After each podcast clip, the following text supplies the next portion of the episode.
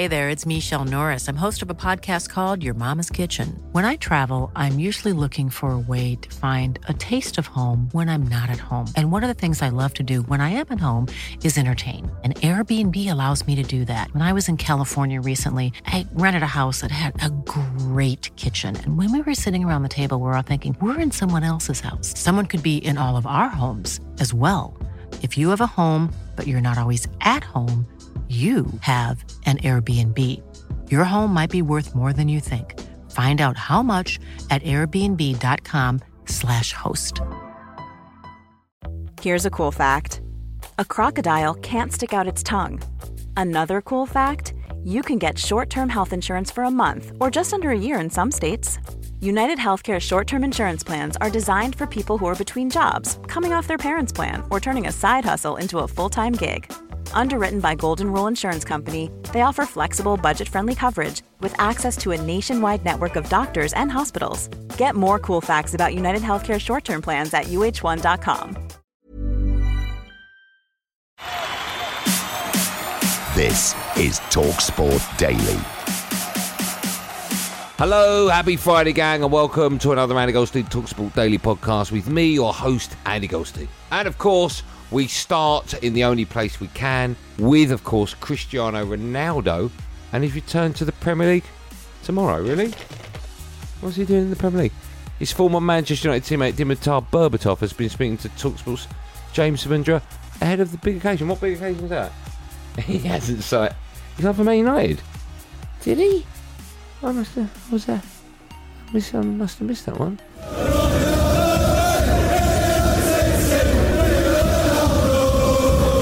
I think everybody's excited, even people who uh, who don't like him or who doesn't like United or for whatever reason, you know, they are excited. He's he's home now. He, nobody expected it, me as well, and I was shocked, but in a positive way, in a good way, when I got the news. Now we are all in anticipating when he's going to be back uh, and he's going to be playing his first games. I, I saw just now some clips of him training, uh, preparing for the games. Uh, he's fit as always. So, uh, I mean, it's a big boost for United, everybody in the dressing room, because we all know who Ronaldo is, what he can bring to the table. And I hope everybody is going to get that mentality boost of, uh, of everybody finally, after so long, uh, challenge and, and win the Premier League. Up steps Ronaldo, right footed, in! He's done it!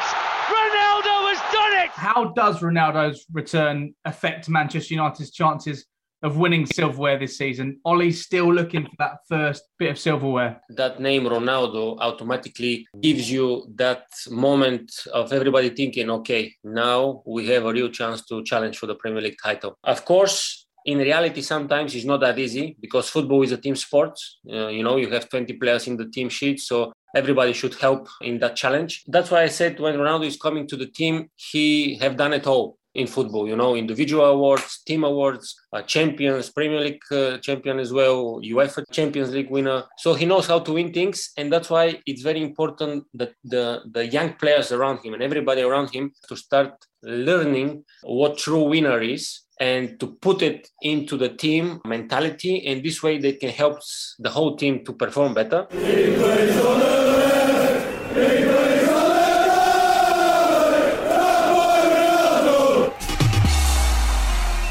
So, what does Ronnie's return mean for Edinson Cavani? Well, my partner in radio crime on Drive, Darren Bent, isn't sure the Uruguayan will get much game time. He was someone that you kind of, in big games, in big moments when you needed him, you kind of lent on him a little bit. And I, I go back to the Southampton game where you guys were 2 0 down at St Mary's, and he comes on, two, header. two, two headers, two great goals. But now, you, now you've got Ronaldo, he is that person. But not only is he that person, he's that person from the start. Do you know what I mean? He's, he's not coming off the bench to kind of win games. He's going to be starting the games. He's going to be mm. playing a lot more than he doesn't. So I don't see where Cavani fits in. And even out wide as well. Obviously, Rashford's out for a little while, but when he comes back, you've got Anthony Martial. Then on the other side, you've got Greenwood. You've got Sancho. And this is celebrity fan and rock and roll superstar Noel Gallagher admitting he's glad Ronaldo joined United instead of City. Yeah, yeah, of course he is. When the story came and I texted someone that I know up at City and was going, Tell me this is not true. And he was saying, Oh, apparently. I was like instantly thinking, There's something going on here with United. There's something Yeah. going on here. I'm glad he's gone. I'm glad he's gone to United. You know, I'm I'm, I'm happy. I'm happy you he's gone there. Do you think that him going to United now, though, I'm sure in Manchester now, Man United fans are getting excited. They always do though. They always get giddy. When, think they've got San- when chance of- Sanchez came, they were going to win the league. I I remember a Man United fan looking me in the eye and saying, "This kid Januzaj, Januzaj, is going to change world football." I don't know where he is now. Back now to Darren Bent, naming his best Man City front three. My front three for City would be Sterling, Grealish, and Torres down the middle. All right, okay. How do you think Man City fans will vote? I don't know. It's, it's, a, it's a difficult one because listen, they've seen Raheem at the very, very top. How good he's been for Manchester mm. City, but there's an argument that Grealish and, and Gabriel Jesus have started the season really well. So What should you do with Foden when he comes back? you have to wait his turn. You have to wait. Unfortunately, Wow. I think I think you're a Manchester City squad now where you don't automatically just walk back into a team. I think you started to learn that more so with Yaya Toure when him and Pep started to kind of distance himself because he was unbelievable, by the way, Yaya. Mm. And even Sergio, the all time record goal scorer, we started to see him less and less. On to a bit of England, and Gabby Agbonlahor admitted on breakfast he was frustrated that Gareth Southgate didn't make any subs against Poland. However, Talksport's chief moaner, Moni Moni Simon Jordan, thinks it's immature to focus on immature, immature to focus on that instead of the performance by the three lines. Immature? Is it immature? Is it immature? Is it? Unless Gabby goes, oh, oh, why didn't we make any subs? Then it will be immature. But come on, Simon, Simon, Moni, Moni, Jordan, Jordan.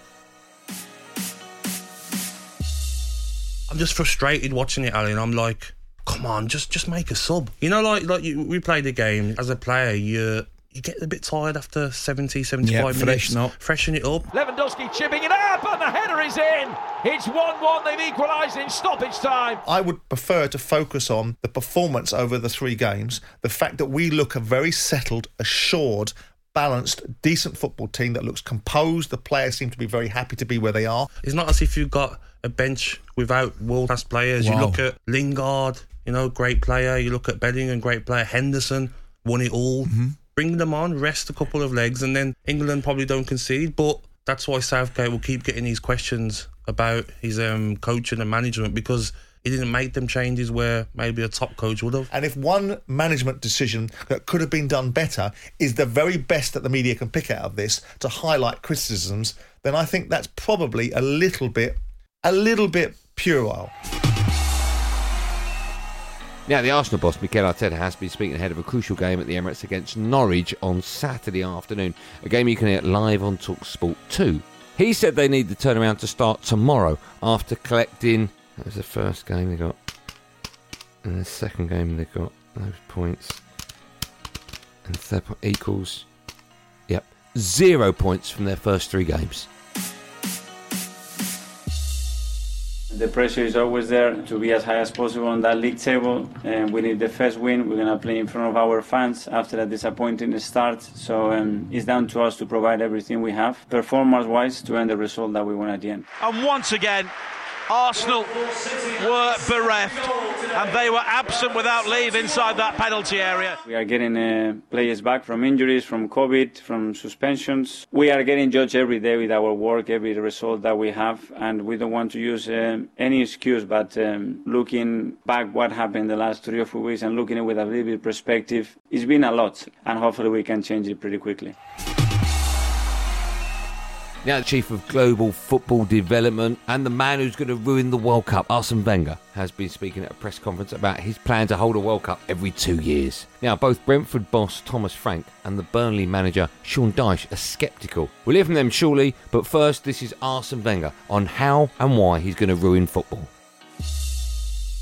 Look, first of all, I would like to say I've been asked how can we uh, make the international match calendar better. I think uh, one of the things is to organize it better through the year. And the second thing is to organize better competitions. Let's not forget, I tell you, if we create room and we do not play big competitions, you will play small competitions. Don't think that you will not play. And the target of the players and of football to improve all over the world is to play top level competitions. After that, I'm 100% convinced that what I propose is the right solution for the modern way to organize football. Well, I don't know how the logistics work, the actual idea of getting it to happen. I think that would be a challenge. Whether or not somehow it could possibly kind of change the feel of the World Cup because it's such a big event and everyone looks forward to it. And equally, there's the balance nowadays. Everyone talks, or a lot of talk, of players' health and well-being, and they play too much football. So go figure. If you start another tournament in that, surely adds more football. Um, so I don't know where that lives. As you know, I'm from Denmark. Uh, we had a good Euro, uh, a very good uh, tournament that also yeah, got everyone together. And Denmark carry on. And know, just played the qualifiers, and everyone is buzzing in Denmark because we're doing well. So I think the, the national team football is very important. But every second year, I think is too much. Now, if I'm being honest, gang, by the time you've listened to this podcast, tennis sensation Emma Raducanu has probably already finished her US Open semi final over in New York. Off the back of reaching the last four, Judy Murray told Talksport that her journey, not Judy's, has been unbelievable and revealed the moment she knew she was a special talent. The first time I came across her was uh, I ran an under 10 girls training squad at the National Tennis Centre in London. She was one of the players. She must have been nine or 10 years old at that point. And what always impressed me then was she asked a lot of questions and she was very smart. She concentrated really well. And at that age, it's, that's not so easy often, often for kids. And I didn't see so much of her in the, in the years beyond that, but she was always around and continued to focus not just on her tennis, but, but very much on her schooling. And, you know, in, in June, she was sitting her A levels. She's kind of not quite come out of nowhere, but at this scale of event, she's come out of nowhere for sure. And, you know, as she said, I think my flights were booked at the end of qualifying, so um, it's a nice problem to have. Probably not expecting to get to get through uh, in terms of her ranking and her, and her first time there, but look at what she's done, and uh, she hasn't dropped a set. I mean, it's, yeah. it's absolutely incredible. On now to boxing, and this is Billy Joe Saunders, the former WBO or WBO and WBO super middleweight, or well, I've done that joke, champion, discussing a potential fight with Conor Benn. He told Jim White that he might make a comeback, but the money has to be right for him. I've had a bit of time with family and just living a bit of life at the minute. And I've not only got boxing in my life, I've got other things in my life as well. And as much as the sport's done for me and, and how well I've done with the sport, it's not nice getting punched in the in the face for a living. And I'm 32 now. So I've always said, look, when I'm 32, that'll be me. So I'm not really too worried if that's me or not. Like I say, the only fight I would come back for is that fight if the money was what I wanted. If not, then I wouldn't bother. And we finish with Noel Gallagher on which celebration he'd ban in football. Yeah, ban, you know what? No, that was me. Here's Noel. I'd like to see fans mobilise now and try and get rid of this ridiculous knee slide celebration that every player does now, sliding along the ground on his knee. We've had it done now. It's like it's 15 years old now. Can we come up with something? I think if a goal scored, particularly and a guy conditions. can do a knee slide but can't do it, hits the ground and falls over, that goal should get Disallowed. chalked off oh, immediately. I don't mean that. No, I don't like the knee slide. When you see him running and just think he's going to do it, he's going to do it, he's going to Yeah. do it. Yeah. oh look, get up! It'd be like imagine Roy Keane. Roy Keane's not having it, is he? Oh, oh, you'd be trampling Do all your over the job, top here. sliding on your it. little sh- with your knees, on your little shorts with your pink boots. Do your job.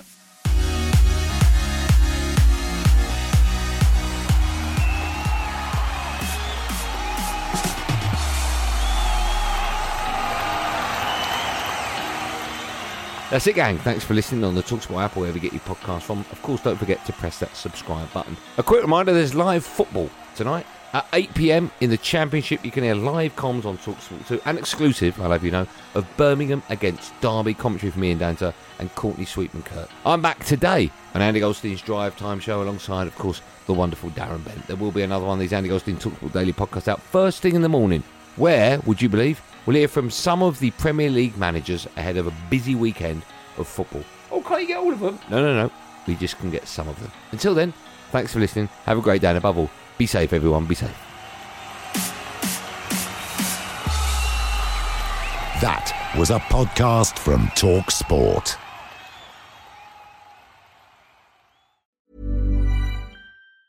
Hey, it's Danny Pellegrino from Everything Iconic. Ready to upgrade your style game without blowing your budget? Check out Quince. They've got all the good stuff shirts and polos, activewear, and fine leather goods, all at 50 to 80% less than other high end brands. And the best part? They're all about safe, ethical, and responsible manufacturing. Get that luxury vibe without the luxury price tag. Hit up quince.com slash upgrade for free shipping and 365 day returns on your next order. That's quince.com slash upgrade.